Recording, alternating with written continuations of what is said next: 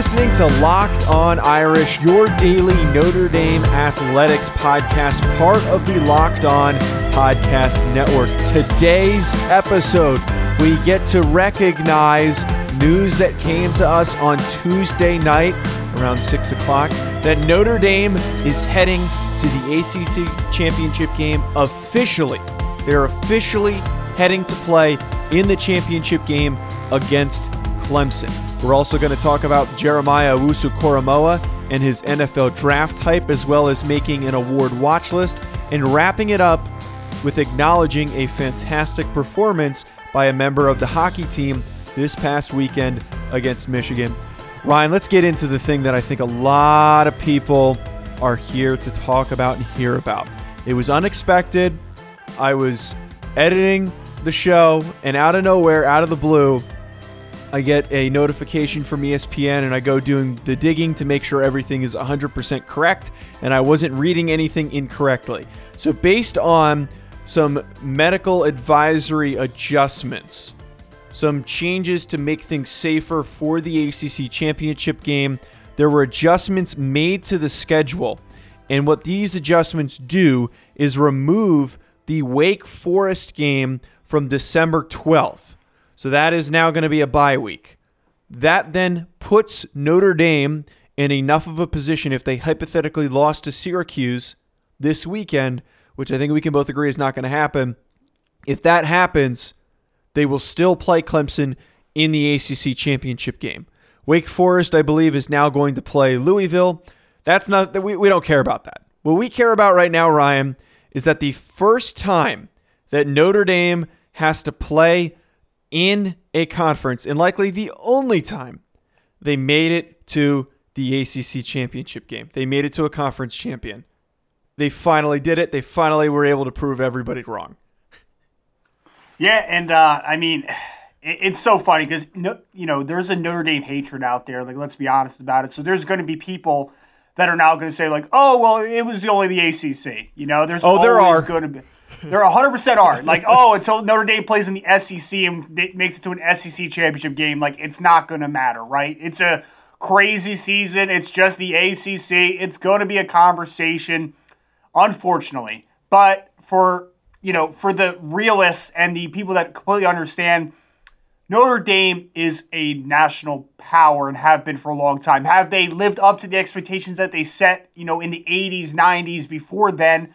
No, they have not in recent years, but it's never been it's never been a hindrance for them to, to a degree of like, oh wow, they don't play in a conference, so they're a nobody. That's just been this this weird thought process for people because when you look at Notre Dame historically from a season to season perspective, we're playing teams in the Big Ten, teams in the ACC, teams in the in the Pac-12, USC, obviously that huge rivalry. And the ability to play a national schedule is a more difficult task than playing in a conference to begin with. But it is nice now that, you know, everyone's like, oh, they're finally in a conference, about time. Now we can stand and say, hey, no matter if they're in a conference, they're not in a conference, Notre Dame can compete against anybody. And it's just a real nice taste um, in, in, this weird season to know that Notre Dame is proving a lot of doubters wrong. And, and they're still going to be out there to a degree, but a historic moment, first time in a conference, like you said, being in the AC championship game, now it's time to get back there and beat Clemson with Trevor Lawrence to show that this is legitimate this season. Literally, the first comment that I saw on a tweet regarding this information was a Michigan avatar saying that, oh, it's just the ACC. So, Ryan, yes, you are 100% correct. We're hearing that stuff. And of course, it's somebody with a Michigan profile picture. But, the, you know, the, like you all you said with all this, they've they've reached a point to prove that they're capable of competing. And you can argue that the ACC is not as competitive after Clemson. Regardless, they're still going to be participating in this game. The one thing, though, Ryan, we can't get too ahead of ourselves. So, this is one step in the right direction because they still have to play the game. They have to compete with Clemson a second time. So, we have to see what happens there before we can really hang our hat on this accomplishment, but it, it, it's just overall nice to be able to say in the first time ever participating in a conference they were able to reach this milestone.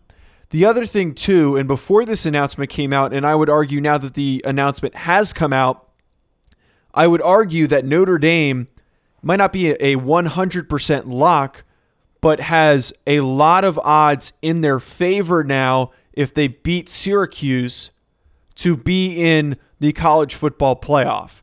I don't see many other teams that can push them out if they hypothetically lost to Clemson. I really believe that if they perform well and at least stay competitive against Clemson, they will still earn a, a, spot in the playoff. And I know that's worst case scenario. I'm not saying that's something that we should strive for, but that is is the absolute worst case. They should be in a a good chance to make that fourth spot. Well, I, I think we talked about this a few weeks ago. You know, the most reasonable outcome is Notre Dame loses a close game to Clemson. One loss, Notre Dame probably slides back to four, and they still make the playoff. And I think when we talked about that during the episode, like we talked a little bit about the one crux and the one unforeseen circumstance that could happen is if what if Alabama loses to Florida or Texas A&M if that's who's going to be on the table and, and another one-loss SEC team potentially crashes the party there because I doubt they're going to take out Alabama. I mean, unless Alabama actually absolutely gets destroyed in the SEC championship game or they drop it another game before then. So I think that that's kind of the big decider there. I would agree, though, if this continues on the trajectory, Alabama takes care of business like it looks like Alabama is going to because they're a very dominant football team. Ohio State, I feel like in the Big Ten, the Big Ten is down after Ohio State, so I think they're pretty locked into a spot. It's it's it's pretty good odds, I would say, if Notre Dame suffers a a, a close loss. Now, if they get destroyed by Clemson in the second part, which I don't think is going to happen because I don't think that Notre Dame's defense is, I think Notre Dame's defense is too good to get blown out. I honestly do. I think that it's going to be a close football game. Now, if it goes the other way, though, and it's a very close football game, Notre Dame loses, I agree with you. I think that it's, it's, they have a good chance of still making the playoff and being locked in. I think it really, do, though, does depend on Alabama and the rest of the uh, SEC because if Alabama gets gets uh, upset or blown out in the SEC championship game, then it gets a little murkier uh, for Notre Dame anyway. All right, coming up, we are going to share our thoughts on a serious award recognition for Jeremiah Owusu Koramoah. Before we get into that, though, folks, I, I want to share a message with you from our my favorite sponsor that being Coors Light. Do you ever feel like you're always on? Do you ever feel like you don't really have much of a time to sit back and relax? Well, when you have that opportunity, you need to do whatever you can to hit that reset button. And I know that that is the perfect time to reach for a Coors Light. It's mountain cold refreshment made to chill. Watching football this year is therapeutic for fans, and when you want to hit that reset button, the perfect time to do it is watching football. It's uninterrupted me time and an excuse to chill and drink beer. With minimal college football teams playing this season, Coors Light wants fans to know that there are still plenty of teams and sports out there that will allow them to relax and enjoy beer. Coors Light is the official beer of watching any sport or team just to drink beer. Coors Light is the one that I choose when I want to kick it and I want to relax and I want to have you know some time to unwind. So when you want to hit that reset button, reach for the beer that is made to chill. Get Coors Light in the new look delivered straight to your door at get.coorslight.com. Celebrate responsibly. Coors Brewing Company, Golden, Colorado. I'd also like to talk to you about Built Bar, which is my favorite go to protein bar for my post workouts.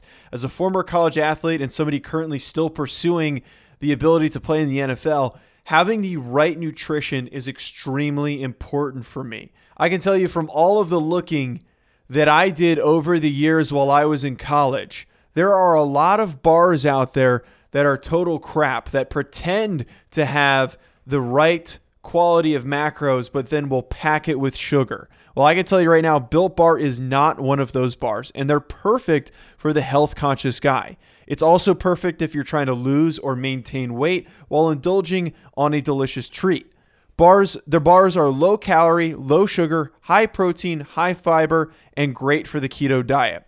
Some of my favorite flavors peanut butter is fantastic, coconut almond, and then also cookies and cream all have reasonable protein amounts and then also not too high in calorie as well. If you want to go and get an order in, there is actually a free cooler with your purchase while supplies last, and this will only last for a week or so. So we advise you to go and make your order now. Go to builtbar.com and use promo code locked on, and you'll get 20% off your next order. Use promo code locked on for 20% off at builtbar.com.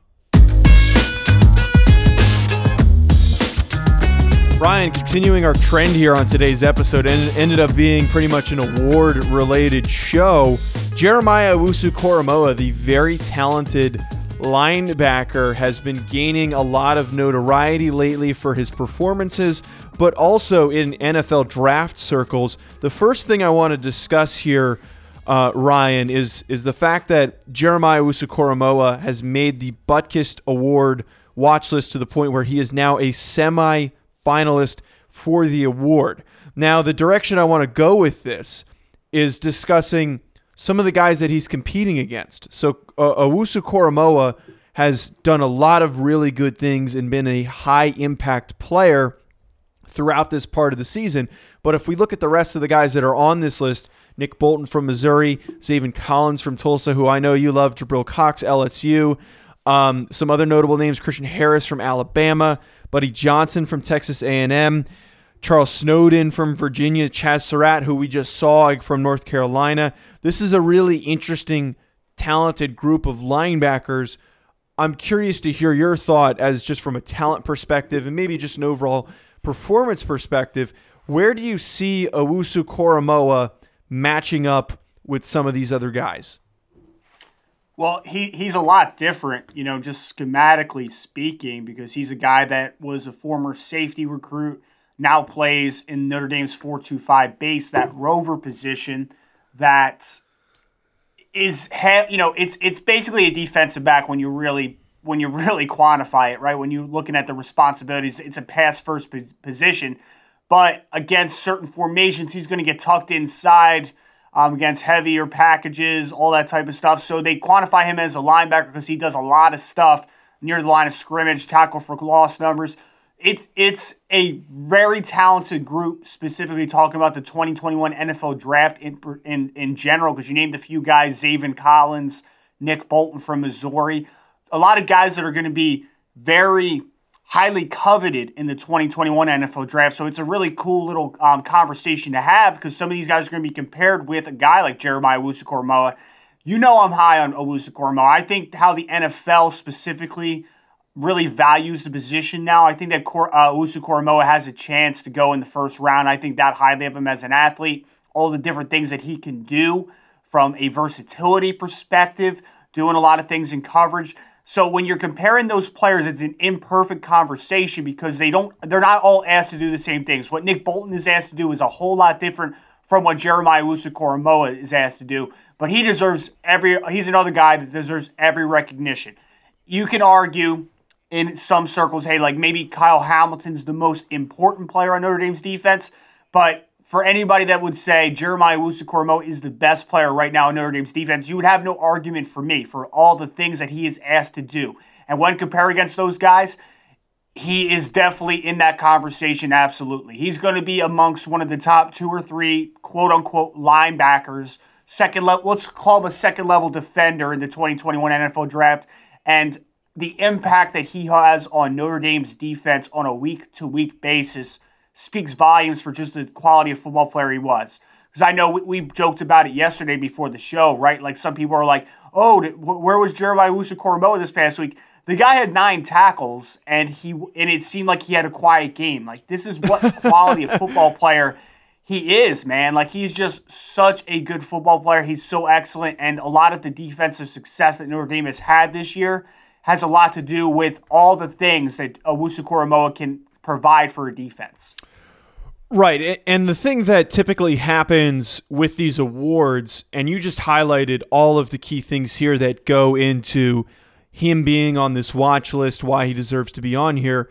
I would argue it doesn't always have to be the 100% best player in the group of finalists, which I would assume he's going to be a finalist based on what we've seen in him already being a semifinalist.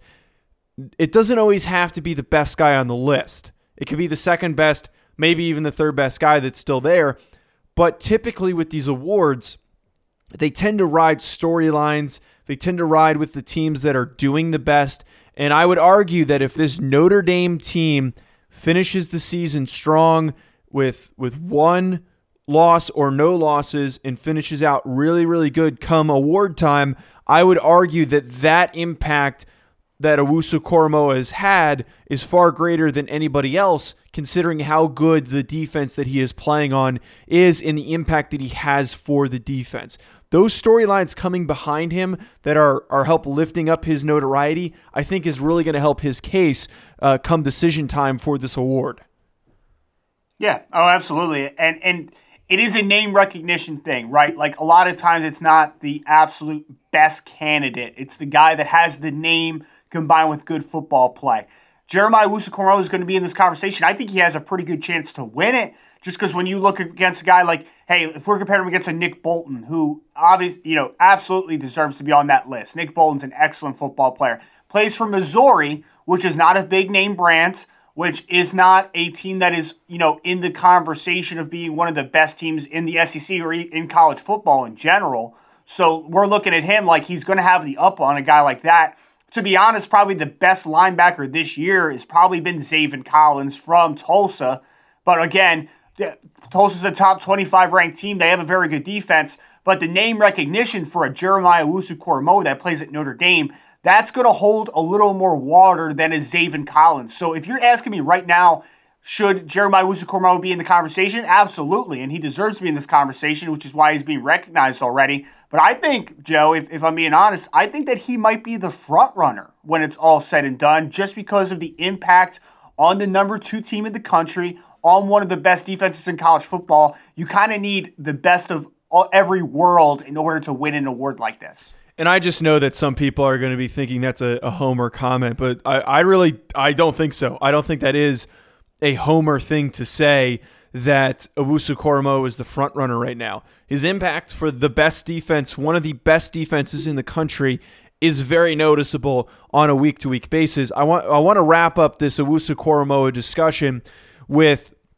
uh, a recent mock draft that Dane Brugler put out, who we're both very familiar with. He works with the Athletic, covering the NFL draft. One of the more notable NFL draft analysts out there for a, a fantastic site. He had Owusu Koramoah mocked at 17th for the Las Vegas Raiders. I'm curious to hear your thoughts on this because as I introduce every single show, and I think our reoccurring listeners might know if we have any new listeners, Ryan's original background and primary background is in NFL draft evaluations and also with football, but very specifically with, with talking about the NFL draft. So, do you realistically see Owusu Koramoah going 17th? Like, actually, where did you have him in your mock draft? That, I want to hear that first, and then if if you kind of agree with Brugler. Well, it's actually funny, Joe. The background right there, him right. Obviously, Dane Brugler's the best in the business, in, in my opinion, as far as draft analysts go. Um, not working for a team, but he had him 17th in his mock going to the Raiders. I actually had him going 17th two weeks ago at NFLDraftBible.com. Going to, I think at that point it was the Cleveland Browns were mocked 17th at that point. So we had him in the same spot, different team, linebacker needy team like the Cleveland Browns. I think that Jeremiah Owusu is a first round pick. I think he's going to go in the first round. Top 20 pick potentially. I don't think it's outlandish at all. I think that this athletic second level defender are what teams are going to be looking for. He does a little bit of everything. He's going to test extremely well. Uh, the word is that he is a 40 inch vertical. And if he's 220 plus pounds, playing the way that he does with the 40 inch vertical, running four sixes, four fives, whatever the hell he ends up running, I am a very big fan of Owusu Koramoah's fit at the next level. And I think that that is a justified selection for how this game is evolving to that positionless type of defense, right? Like it's not just linebacker anymore. It's not just safety anymore. It's a, a guy that can do a little bit of everything. It's positionless. Like this guy, you don't have to you don't have to label him as a linebacker or safety. Just say he's a dynamic second level defender who can affect the game in multiple ways. And I think you have the recipe for probably a top 20, top 25 selection when all is said and done. That's the big key here is his skill set and the type of player. The NFL is a copycat league. We will constantly see molds of players have success and then teams try to copy that. That that's why Henry Ruggs was valued so high despite in most cases not being the the best receiver in the class by many people's standards, but a lot of people want that Tyreek Hill clone. In this case, people are seeing the impact that Jeremy Chinn is having as a pseudo mix between a linebacker and a defensive back. I think a lot of teams are going to fall in love with that enough to push him into that early discussion. So I, I don't, ar- I mean, I completely agree with you, and I wouldn't argue that it is completely out of the possibility in the realm of him being a a top um, 25 pick. In a few minutes, we're going to wrap today's show with an honor being handed out to a member of the Notre Dame men's hockey team. Check out soon who that guy is and why they earned it.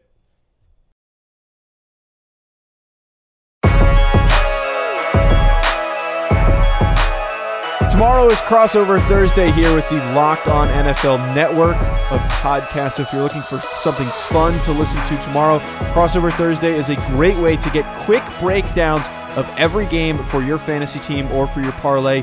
Crossover Thursday is the only is only on the Locked On Podcast Network. Your team every single day. So, folks, if you're looking for some additional content also for our Notre Dame show, here on Locked On Irish. Stay tuned for Friday. We will hear from the Locked On Syracuse guys, as well as a full breakdown of the game coming up on Thursday. We will also break down the recent game, which is going to be played today against Western Michigan for basketball. Ryan, I want to hit to this uh, interesting point here for the hockey team to wrap up today's show.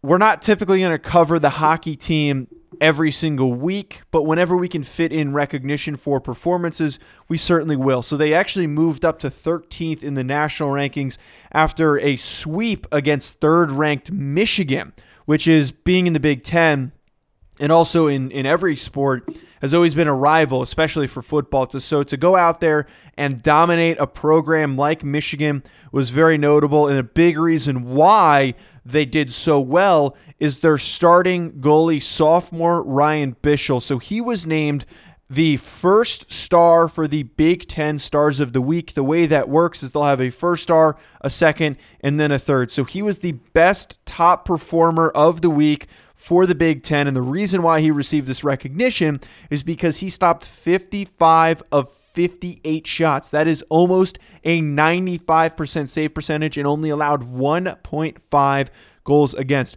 I played goalie actually in high school. Ryan, I, am not saying that I have a you know some crazy expertise when it comes to hockey, but I can tell you pretty confidently in two games, it is not easy in back to back games to only allow 1.5 goals and to stop that many shots. That is a big reason why they played so well and they rebounded after a, a rough starting week. I think Bischel, it's pretty safe to say, he is going to be the guy going forward that needs to continue to step up despite being a younger player. Yeah, and, and only a sophomore. We talked about it a little bit in our preview, right? Like Cale Morris leaving, Bischel was left with some big uh, some big shoes to fill there. Obviously, he was a guy that played a little bit last year, so you saw the glimpses. And obviously, a fantastic week, right? Like 90, uh, 950 save percentage, 55 58, like you said, it, 32 saves in their victory over the Michigan Wolverines. And this is it, this is a Notre Dame perspective, not only you know very specific to football. Anytime you can beat the Michigan Wolverines in anything, it is a great week. So hats off to Ryan Bischel for the victory over Michigan, to, for this great nomination and this great honor. He is uh, he definitely played up to the billing this past week and had you know not money. Not, you, you're not going to see many better stat lines for a goalie in a week, right? Like all those uh, uh, 55 out of 58 saves. It's absolutely an incredible week to have. He is firmly on the radar as one of the premier young goalies in college hockey right now, and an outstanding week to really encapsulate the level of play that we should expect from Bischel moving forward. The big thing as well with having him perform well is important for the success for this team, as I've already said. Because if you look at their current offensive production, it's not really at the level that you would hope early on in the year. The most goals that they've scored is three one coming in a loss against Wisconsin, and then the other for the first win over Michigan. That's not really high offensive production, especially at the college level. So you need Bischel to come out and continue to play well. He, again, is going to be the reason why this team succeeds going forward. They've got uh, some easier matchups coming up on the 3rd of December. That is going to be on Thursday. Uh, they're playing against Arizona State. So again, that is is something very key to watch to see how well Bischel continues to perform. It's actually those both of those games are going to be on NBC Sports Network. So if you're looking to tune into those games and pay attention, uh, you'll be able to watch both of those those hockey games against Arizona State. All right, folks, that is going to be it from us here on Locked On Irish. Stay tuned for Thursday's episode for a breakdown of the Syracuse game, a preview for that, and then also our thoughts on the Western Michigan game, which is being played today on Wednesday. Make sure to follow us on social media at Locked On Irish, at Joe DeLeon, and at Rise and Draft please hit that subscribe button if you enjoy the show thus far. And then additionally, if you're looking for something else to tune into, head on to Locked On College Football for a ton, for tons of fantastic college football analysis from multiple hosts, part of the Locked On Podcast Network. We'll talk to you tomorrow, folks. Enjoy the rest of your day.